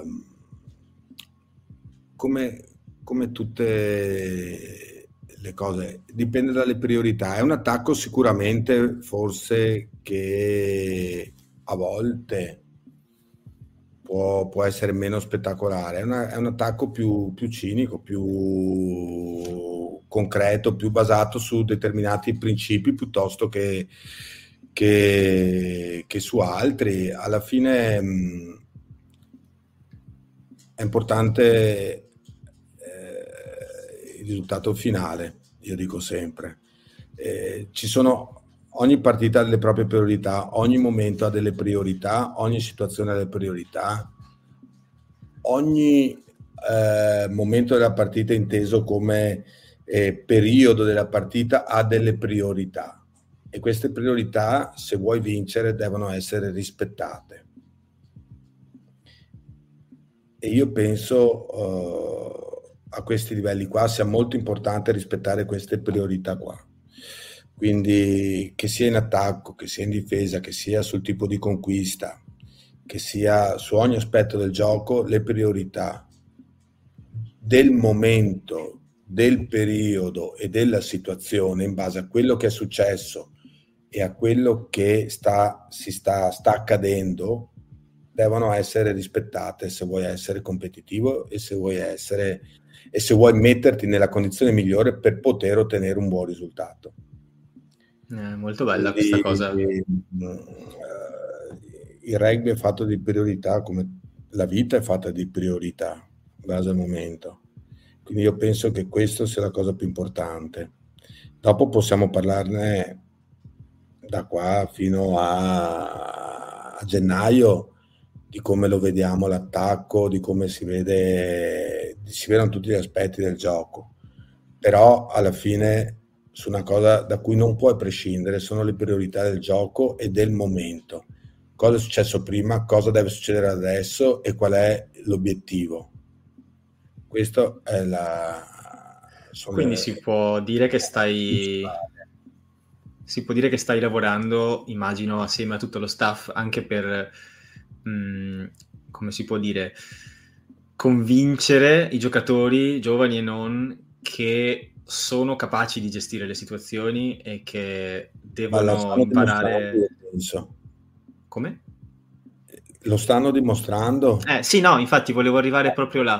Nel per... senso che nel momento in cui vinci partite comunque eh, sempre in, in, ballo, perché sono sempre state partite mai scontate, e le vinci vuol dire che i ragazzi stanno capendo quanto importante è saper eh, gestire le priorità del momento e la gestione della partita, il modo di vivere nel, i, i, momenti nel modo migliore per essere efficaci in base a quello che è successo, a quello che sta succedendo e quello che vogliamo che succeda dopo. Non so se mm-hmm. è chiaro. Sì, sì, no, no, assolutamente. assolutamente. E anzi è una cosa che a me eh, personalmente questo, piace molto sentire. Eh, sì, forse a volte potrà essere meno spettacolare, ma spettacolare che cos'è? spettacolare è vincere dopo. È questo, quando tu vedi alla fine i ragazzi che sono contenti, che è questo la cosa, cioè è, è quello lo spettacolo. Dopo uh, ci sono diverse forme, ognuno vede lo spettacolo a modo suo. Uh, uno gli piace dove si fanno 2000 passaggi, uno dove, cioè, ognuno lo, lo vive come lo vuole vivere lo spettacolo. Io trovo uh, una cosa molto bella che i ragazzi quando finiscono la partita sono contenti, sono eh, gratificati da quello che hanno fatto, non solamente durante la partita, ma c'è una gratificazione che va attraverso tutta la settimana che precede la partita. Sì. immagino anche che la segue perché poi comunque si trascina la gioia e magari il, la voglia di di fare il, il, metro in più, la flessione in più, la corsa in più, il passaggio in più, la cosa extra sì. rimane anche hai visto il risultato del tuo sforzo. Ma infatti questo stimola ancora di più i ragazzi nel, nel, lavoro che fai quotidianamente a cercare di lavorare ancora di più perché vede che alla fine comunque eh, ha avuto sì, ha dato dei, dei, dei, dei, risultati. Dopo, chiaramente, ha dato risultati, bisogna che, che, che, che, continuino, ma questo sta a noi. Dopo ci potranno essere anche dei risultati non sempre positivi. Eh. Questo fa Oggi parte questa settimana Pechitoa ha detto che possiamo vincere il titolo. Eh? cioè, noi, noi, tifosi Io non sono tanto fare i proclami qua, perché ho visto gente che ha fatto tanti proclami posso dire una eh, cosa. Però che... fammi dire una roba, Tronchi. Se lo dice lui che l'anno scorso l'ha vinto, noi ci crediamo. Io sono contentissimo. anche perché è un ragazzo splendido, un ragazzo splendido, però fare proclami crea aspettative. E le aspettative non sono mai troppo positive nel senso che creano pressione. E c'è già abbastanza pressione, io penso, non solo nei giocatori, ma in tutto lo staff, in tutta la società, perché comunque è una società che sta investendo e è molto ambiziosa, quindi non c'è bisogno di pressione, di un'ulteriore pressione.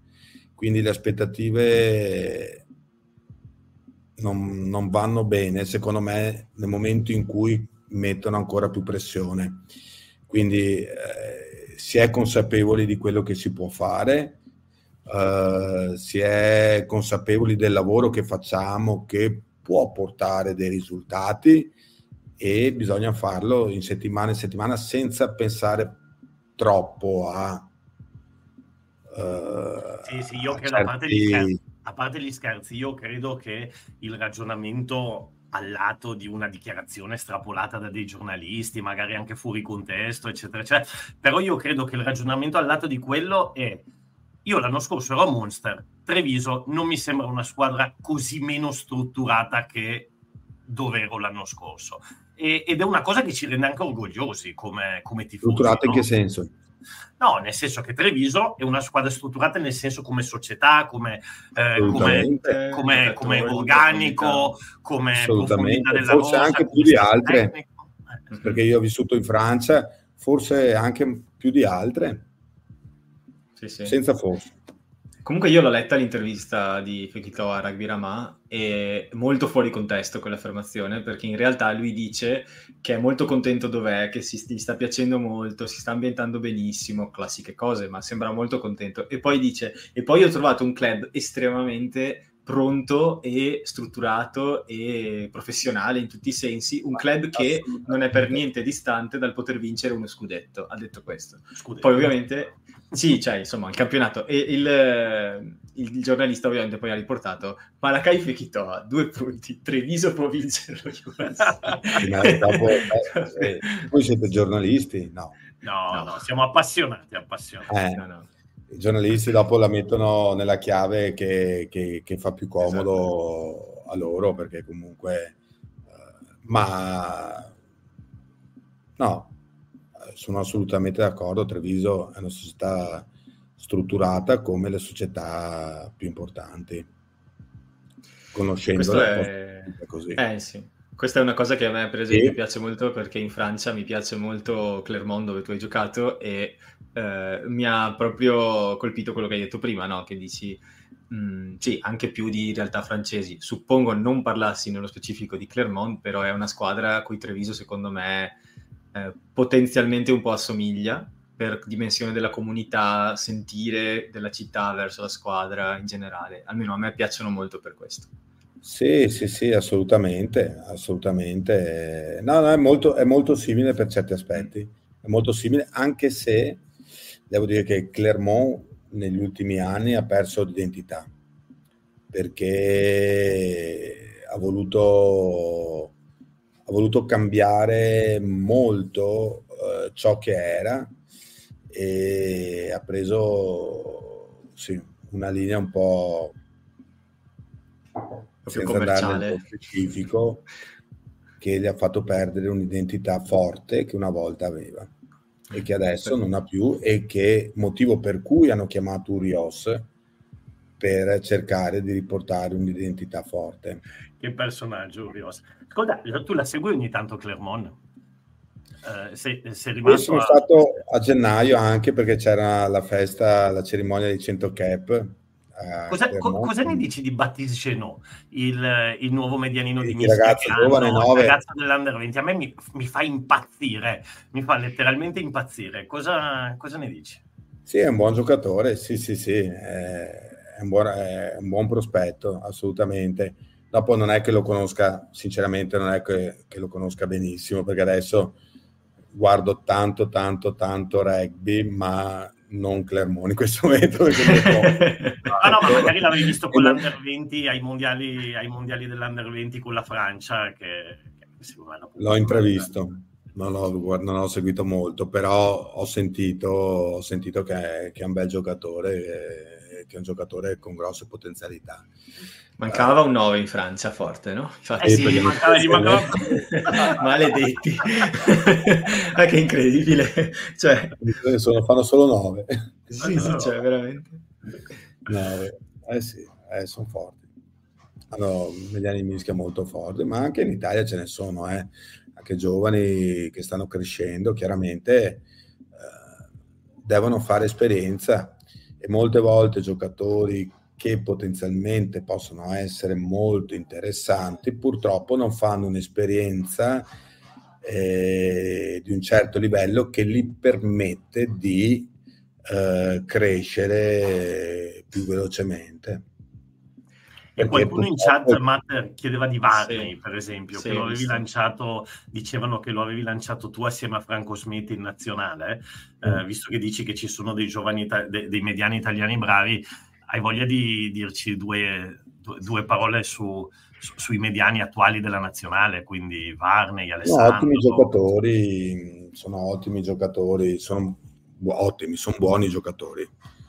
Sono buoni giocatori, chiaramente devono crescere chi sotto un aspetto, chi sotto altri, ma la loro fortuna è che sono giovani, l'importante è che giochino e che facciano esperienza, perché comunque che facciano esperienza, perché comunque Uh, per un mediano è molto molto importante l'esperienza perché un mediano può avere le qualità che ha ma se non conosce il gioco se non sa anticipare uh, è, è, difficile.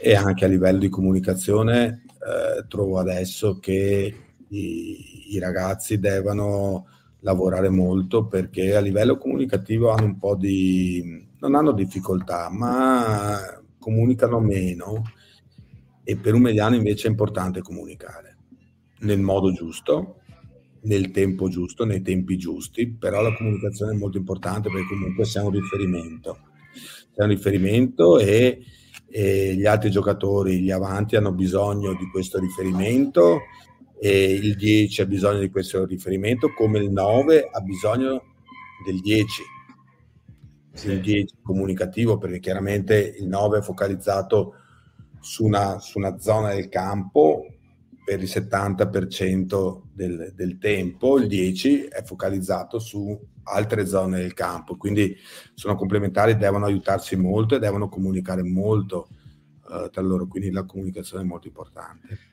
Poi tra l'altro il 9 alla fine è anche un po' come, mi viene un po', da, un po una metafora un po' così, che è un po' come se dal, tutti gli avanti alla fine sono un po' come dei nuotatori con la testa sott'acqua e tu sei l'unico che guarda dove si sta nuotando, no? Quindi... Assolutamente sì, perché quando quindi... sei, anche quando fai un drive e hai le orecchie tappate dai culi degli altri, gli occhi che vedono per terra, che non, ha, non, hanno la cognizione di dove sei, dove tu sia, di dove ti stai muovendo. Non è semplice, eh? bisogna provarlo. E, e, quindi il mediano è, è, è, molto importante. È molto importante. Io vorrei farti una domanda riguardo di questo, che, cioè, una cosa che ha detto proprio tanto Danilo qualche puntata fa, e cioè che parlando di esperienza, no? dei nostri nuovi mediani di mischia sono già relativamente esperti nonostante l'età per via di tanti caps accumulati da molto giovani. Um, Danilo faceva notare giustamente un paio di puntate fa che la squadra del Sudafrica che noi battemmo a Firenze anni fa è più o meno la stessa che ha vinto il mondiale qualche giorno fa eh, letteralmente 15 giocatori, mi pare, Dani, tu dicevi. Sì, non quella partita di Firenze, o del 2019, perché lì avevano fatto turnover, però quell'anno la squadra che poi aveva giocato con gli All Blacks, eccetera, era esattamente la stessa sì. che ha appena vinto il mondiale. Ecco, se pensiamo alla distanza in termini di tempo tra queste due date per noi tifosi italiani, no? Da quanti interpreti sono cambiati nei ruoli, ecco, i loro non sono cambiati. Questa forse è l'esperienza di cui parli anche tu, in quel senso? Eh, sì, Le, allora l'esperienza, sì, alle, quando è che abbiamo vinto col 2017, 2017. Sono passati cinque anni, Chi, ma non, non sono i ragazzi che stanno giocando adesso con l'Italia comunque. No, appunto, cioè l'Italia no, è appunto. cambiata tutta. Eh. mentre. Sudafrica, All Blacks, Inghilterra Sudafrica comunque è la stessa è una squadra è la stessa. abbastanza eh, non dico vecchia però una squadra matura dove comunque ci sono degli innesti di ragazzi ma è una struttura che, eh, che c'è da una decina d'anni 7-8 anni. E che si mantiene matura. questo sì. E l'Italia invece ha avuto un rinnovamento, cioè, cioè, ci sono tanti giovani che sempre di più stanno diventando meno giovani stanno diventando giocatori con eh, esperienza e con, eh, con, consapevolezza nelle loro potenzialità, perché la squadra italiana secondo me è una squadra che ha eh, delle grosse potenzialità. Deve maturare in alcuni aspetti, ma lo sta facendo attraverso anche eh, l'esperienza che, che stanno facendo quotidianamente e anche a livello internazionale con, eh, con l'Italia, quindi è una squadra che davanti può avere un futuro molto importante, molto divertente, perché alla fine devono divertirsi. Non creiamo sì. aspettative, non creiamo aspettative. Devono divertirsi. Alla fine nel momento in cui si divertono vuol dire che eh, i risultati, in un modo o nell'altro, vengono sì. fuori, perché il risultato è, il risultato è sì il risultato, il punteggio, ma il risultato sono anche altre cose, altri aspetti che sono importanti e che dopo porteranno anche al risultato numerico. Ascolta Tronchi, sempre guardando un attimo al futuro, eh, hai detto divertirsi e quindi immagino già la risposta, però magari vuoi aggiungerci qualcosa. Veramente, se tu, tu hai iniziato a giocare a 5 anni, se tu adesso hai ragazzini, adesso eh, so che ieri eh, qualche giocatore importante è andato a fare allenamento all'Under 12, lo stesso Fecchito è andato con la femminile, ai ragazzini dell'Under 12 che, che, che, consiglio dai? Non so se ogni tanto passi anche da quei campi lì. Eh, io ho mio figlio che gioca con l'Under 10. Ah, ecco, ecco. Che consiglio dai a tuo figlio quando torna a casa? Intanto, sei un papà rompiscatole o... Mamma mia. Divertiti. Ti sei divertito, Piero? Sì. Bene. Ecco. Eh, si devono divertire, dopo chiaramente io vado a vedere i tornei, vado a vedere i raggruppamenti. Che ruolo vedo... gioca? Che ruolo, che ruolo gioca Tronchi? Ma non hanno ruoli. Ancora non, 10 non hanno ancora, non hanno ancora ruoli. Però io gli chiedo sempre, ti sei divertito? Sì, bene. Nel momento in cui si diverte, già questo è, è molto positivo. Dopo ogni tanto gli dico, ma tu cosa pensi, cosa non pensi, così. Sì. E lui mi dice eh, le, le sue, i suoi pensieri, le sue teorie, ma alla fine si devono divertire, devono devono prendere piacere a questa età qua.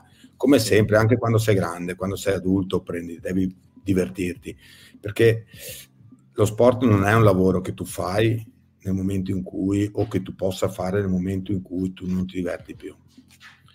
Lo sport eh, ti devi divertire, cioè la, la, la, l'aspetto del divertimento, del divertimento nel senso piacere, gratificazione ci deve essere sempre perché non è qualcosa che tu possa fare senza una gratificazione reale, cioè tu devi essere contento quando esci. Assolutamente. Poi hai intrattenimento alla Un allenamento, che sia una partita, che sia... devi, devi aver provato piacere.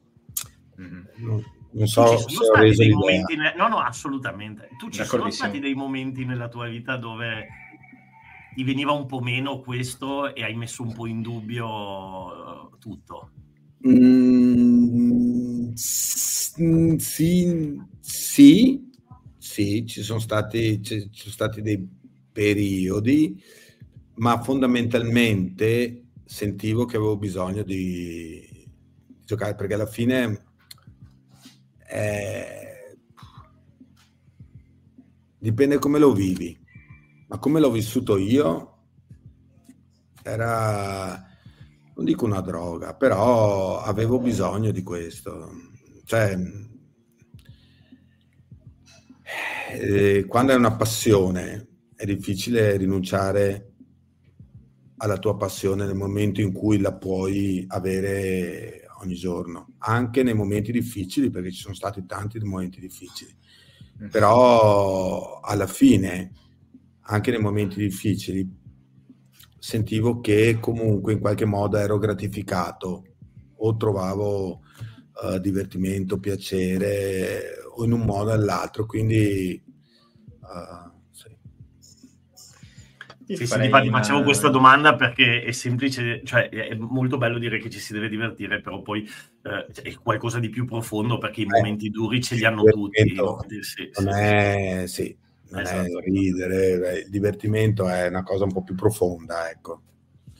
Devi prendere piacere, deve essere gratificato, deve, deve essere appagato, quindi va oltre il divertimento per come lo si intende al 90% de, delle volte. Mm-hmm. È un divertimento che prevede anche sacrifici che non sono sacrifici, perché è ciò che ti piace fare magari per la gente che ti vede da fuori dice fa, fa un sacco di sacrifici, eh, ma per te non sono sacrifici, è il tuo modo di vivere quello che stai facendo. Quindi io lo chiamo divertimento, probabilmente per altri non è divertimento, però se lo vivi come divertimento vuol dire che è giusto, che sei sulla strada, sulla retta via. Io vorrei, visto che siamo in tema, in tema come si dice, rimembranze, vorrei chiederti in generale, visto che ormai hai una carriera lunga anche come, come allenatore, nel senso che cosa sono ormai 15 anni, quasi, 2007. è tanto tempo. 2007. Eh, sì, sì. Quindi 15-16 anni, quindi hai sicuramente tanti ricordi sia da giocatore che da allenatore. E mi chiedevo se quali sono i due momenti, giocatore e allenatore, in cui ti sei sentito più appagato in questo senso. Se c'è un, riesci a isolarne due, uno per parte. Allora, così. O meno appagato, se preferisci. No, no, più, più, più. eh, così, la prima cosa che mi viene in mente è quando con, eh, quando con la nazionale abbiamo vinto contro la Francia. Ah. Al Flaminio. Sì. Eh, quella è stata... Quello è stato un momento particolare, molto particolare, anche per, per come è venuto, per come è arrivato. Alla fine loro avevano una mischia, ci hanno buttato indietro, ci hanno scarettato e tutto. E alla fine l'arbitro non ci ha dato calcio contro, che poteva essere benissimo calcio contro, però non ce l'ha dato. Eh, per come è venuta, eh, quello sicuramente è stato una, un momento che mi ricorderò sempre, come stessa cosa quando noi abbiamo vinto contro la Francia da giocatore. Ci sono dei momenti che, che, che ti rimangono e quello mi è rimasto. E dopodiché ce ne possono essere tanti. Adesso così. Eh, non, è, non è semplice sì, anche perché sono eh, tantissimi momenti dal 94 al 2023. Una bella esperienza, una bella esperienza. Tutte le esperienze che ho avuto sono state positive, belle, perché comunque da ciascuna esperienza ho, ho tratto insegnamenti e penso di essermi migliorato, magari eh, sicuramente come persona e dopo spero anche come tecnico, ma ah, sicuramente anche come tecnico. Però eh, sì, ce ne sono state tante. Un'esperienza che mi ha aiutato molto è stata quando ho allenato l'Under 20, mm-hmm. che comunque è una bella esperienza, eh, non semplice, ma molto interessante. Immagino che lì sia ancora più importante riuscire a far passare il concetto sì. del sentirsi appagati. Sì. Perché, per certi aspetti più semplice, per certi altri più complicato. Certi aspetti più semplice perché hai eh, ragazzi che sono lì che tu puoi dire buttiamoci nel fiume, si buttano nel fiume, nel senso che, che ascoltano. Per certi altri più complicato perché chiaramente sono uh, giocatori più maturi con meno, sì, meno esperienza, quindi uh, ci sono altri processi su cui devi, su, su cui devi lavorare, però è stata un'esperienza che mi ha aiutato molto. Quattro anni mm, che ricordo con molto piacere, ma dopo ricordo tutti gli anni con molto piacere perché comunque ho fatto quattro anni anche alle Zebre, ho fatto eh, con la nazionale, con Nick, con, eh, quindi sono stati anni molto belli. Adesso sono chiaramente molto contento di essere a Treviso, ma non potrei non esserlo. Sì, sì. Un po' il coronamento di un percorso alla fine. Non potrei non esserlo. Per andare, chi- per andare, verso la chiusura, credo, no, Matteo? Credo, sì, ecco, sì, sì. E, e, io l'ultima mia, poi non so se Matteo o la chat ne hanno altre, ma insomma, Osprey, cioè, dai, dobbiamo fare la domanda all'allenatore. Ospreys, che cosa, che cosa ci aspettiamo? che, che, intanto la formazione, no, la formazione no. non la chiediamo. Schemi, formazione, set piece. Se chiamate rimessa da no, che cosa, che cosa ci, che, che partita Beh, secondo me, allora, eh, basta, solo una parola, Sa, sa, allora, io quando intervisto i giocatori faccio tipo il gioco tabù, che c'è una parola che non possono dire. Non puoi dire sarà una partita fisica. Esatto. Perché, perché, lo dicono sempre su tutte le partite. Esatto. Bravo. esatto. Ormai. No, è una partita interessante come approccio. È una partita interessante come approccio perché è una partita che io penso a livello di approccio possa essere forse la più complicata. Per adesso perché dobbiamo avere un approccio veramente importante, veramente consistente perché sarà una partita difficile perché loro vengono comunque per, eh, per vincere perché comunque eh, se dovessero vincere con noi possono Uh, adesso loro, noi siamo a 18, mi sembra loro a 15, sì, sì. quindi possono superarci, possono... quindi è una partita molto molto importante. Se noi invece dovessimo, dovessimo essere contenti, eh, eh, potremmo comunque su una rivale diretta eh, prendere un margine interessante. Quindi è una partita, io penso che sarà la più complicata eh, fino adesso, ma in ogni caso la partita che viene è la più difficile. Però in questo, in questo momento qua contro Ospreys eh, particolarmente, quindi sarà una partita che dovremo affrontare a livello attitudinale, ma là non è un problema, ma a livello mentale come di gestione sarà una partita c'è, difficile. C'è Tronchi, c'è Tronchi qualcosa o qualcuno, per esempio qua c'è chi sta facendo dei nomi in chat di alcuni giocatori, eh, Silver dice... Metto il commento di Guido, guarda. Sì, Silver dice state attenti a Kiran Williams, a Mike Snaghi, vabbè io ci aggiungo ovviamente Jack Morgan, eccetera, ma c'è qualcosa a livello di gioco Ospreys o di singoli giocatori che avete individuato come i pericoli principali che potrebbero arrivare da questa partita? Anche per aiutarci a viverla meglio quando la guardiamo, cioè magari diciamo, allora... ah cacchio, guarda, Tronchi ci aveva detto sta roba e, in effetti è così. Ma è, una squadra concreta, è una squadra cinica, è una squadra che davanti è forte. Gli avanti sono avanti buoni, ma uh, noi penso che possiamo essere altrettanto forti se non, se non di più.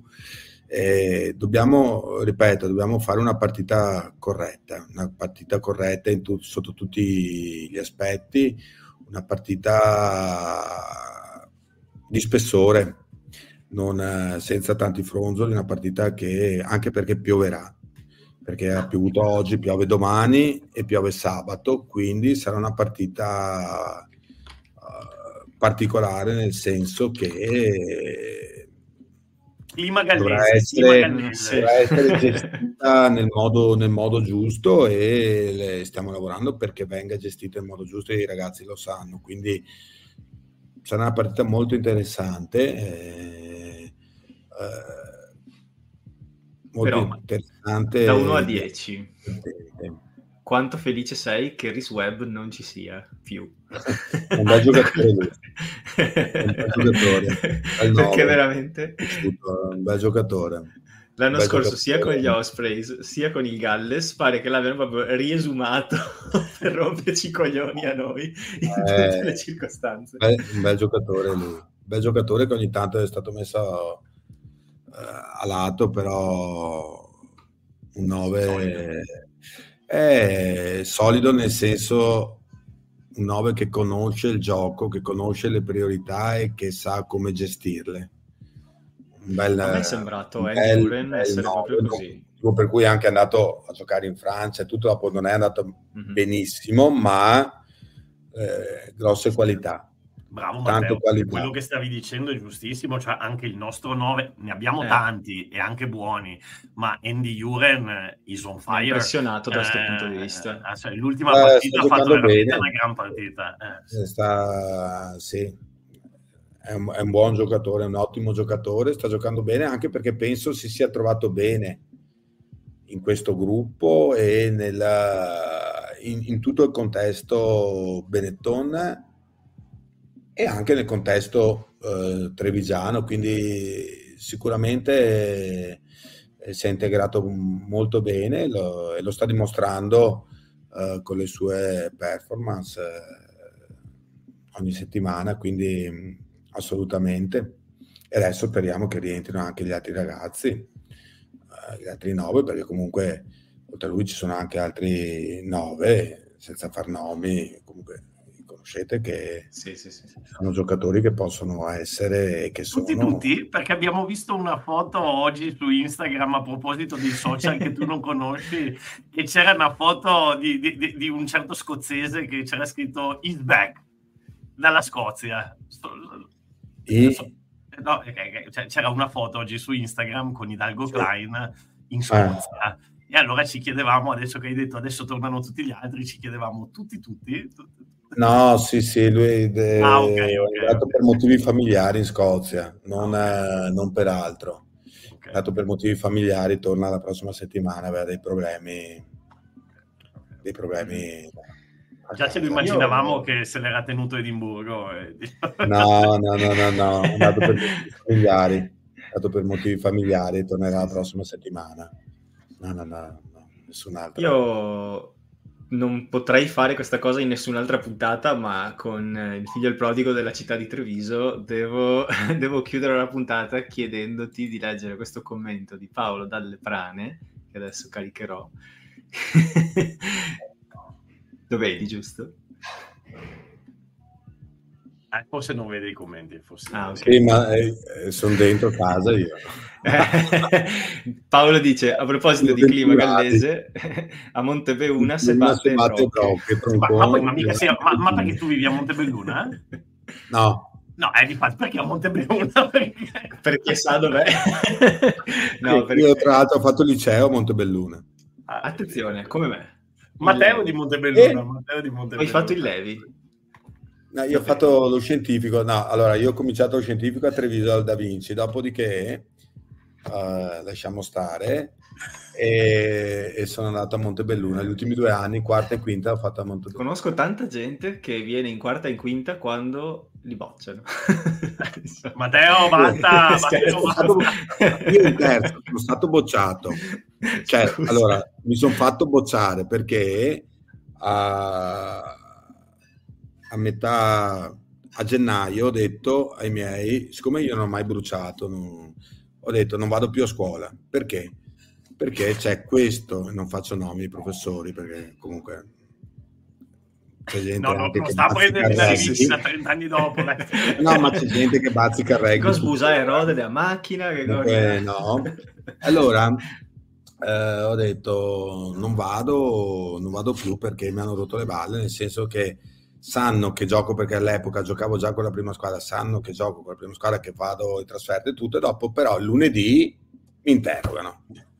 Ma, detto, ma ragazzi, dopo mi dite no, Alessandro è bravo perché gioca e tutto, però lo interroghiamo lunedì, quando sai che per esempio ho fatto la trasferta all'Aquila, a Roma, eh, e questo mi dava il nervo, quindi a un certo punto ho detto ai miei, io non ho mai saltato un giorno in scuola, eh, però adesso non voglio più andare a scuola fino al prossimo anno, il prossimo anno, e loro mi hanno detto guarda che perdi l'anno, e ho detto vabbè lo perderò, però non voglio più vedere determinate persone, basta, non voglio. Quindi so, ho perso un anno, e, e quindi il motivo per cui dopo sono andato a Montebelluna perché a Montebelluna è facile. È vero che tanti, e sono andati insieme a un amico. La capitale morale della provincia di Treviso, ragazzi, Treviso è in provincia di Montebelluna, lo sanno tutti questo. Cioè, ah, ogni, tanto, ogni tanto tronchi noi scherziamo, siamo in tre in sto podcast. Viviamo tutti e tre a Barcellona, ma io sono cresciuto a Treviso anche se sono nato a Torino. Matteo è di Montebelluna e l'altro di Bassano del Grappa. Allora ogni tanto ci prendiamo in giro e facciamo okay. abbastanza.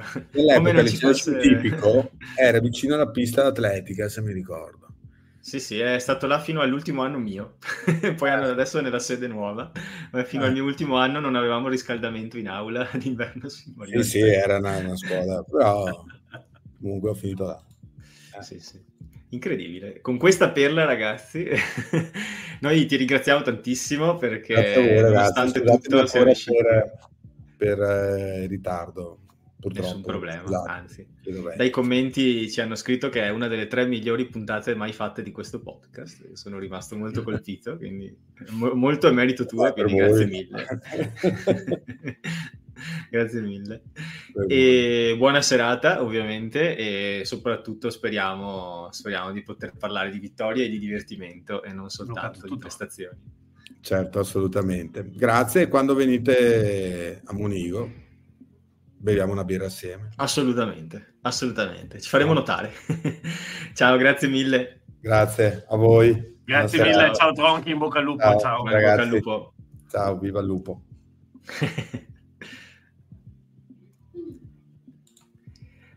Allora, top bloke, come dicono, come dicono su, su Rugby Pod. Top, top bloke, veramente. Top bloke, top grande, bloke. grande, grande, grandissimo, grandissimo. Mamma mia, io ti giuro all'inizio, Matteo, avevo, tremavo. Cioè, io ti dico la verità, oh, oh, adesso lo dico sempre, ho intervistato Ugo Porta, giornallomo, cioè, no, non sono mai stato ma anche lo stesso Bortolami, cioè, ma non sono mai stato così emozionato come all'inizio di questa, di questa puntata, perché per me Tronchi ha significato veramente la Benetton sì. Treviso degli anni in cui andavo a vederla da, da, da bambino, sì, eh, sì, scudetti, bello, bello, bello, bello. Assolutamente, per me è stato uno dei giocatori più importanti proprio, cioè mm, non so come dire, proprio... Cioè, siamo il rugby è anche merito suo e di Bortolami, cioè sono due giocatori che ho idolatrato quando ero piccolo e poterli intervistare. Bergamasco, Castro, però Tronchi era proprio poi per Treviso Tronchi e Tronchi, insomma. Eh, sì. Sì, sì, Bene. Poi... Bene ragazzi, noi come sempre vi salutiamo ricordandovi che qui sotto ci sono tutti i link eh, che potrebbero interessarvi, basta che cliccate descrizione episodio oppure su Spotify fate mostra tutto, c'è un, un tastino. Vi chiediamo inoltre se vi piace di lasciare 5 stelle e di mettere like eh, sul canale e sul video. Noi chiediamo di nuovo scusa per qualche mancanza di connessione, per esempio all'inizio dell'episodio, ma alla fine crediamo che sia venuto fuori un bel episodio nonostante tutto, quindi eh, bravi tutti quelli che sono rimasti fino adesso e ci sentiamo tra una settimana sperando di poter parlare di divertimento e non soltanto di eh, cose buone. Ciao ragazzi. tronchiano. Ciao tronchiano, che siamo tutti Ciao felici. Tutti. Ciao. Ciao.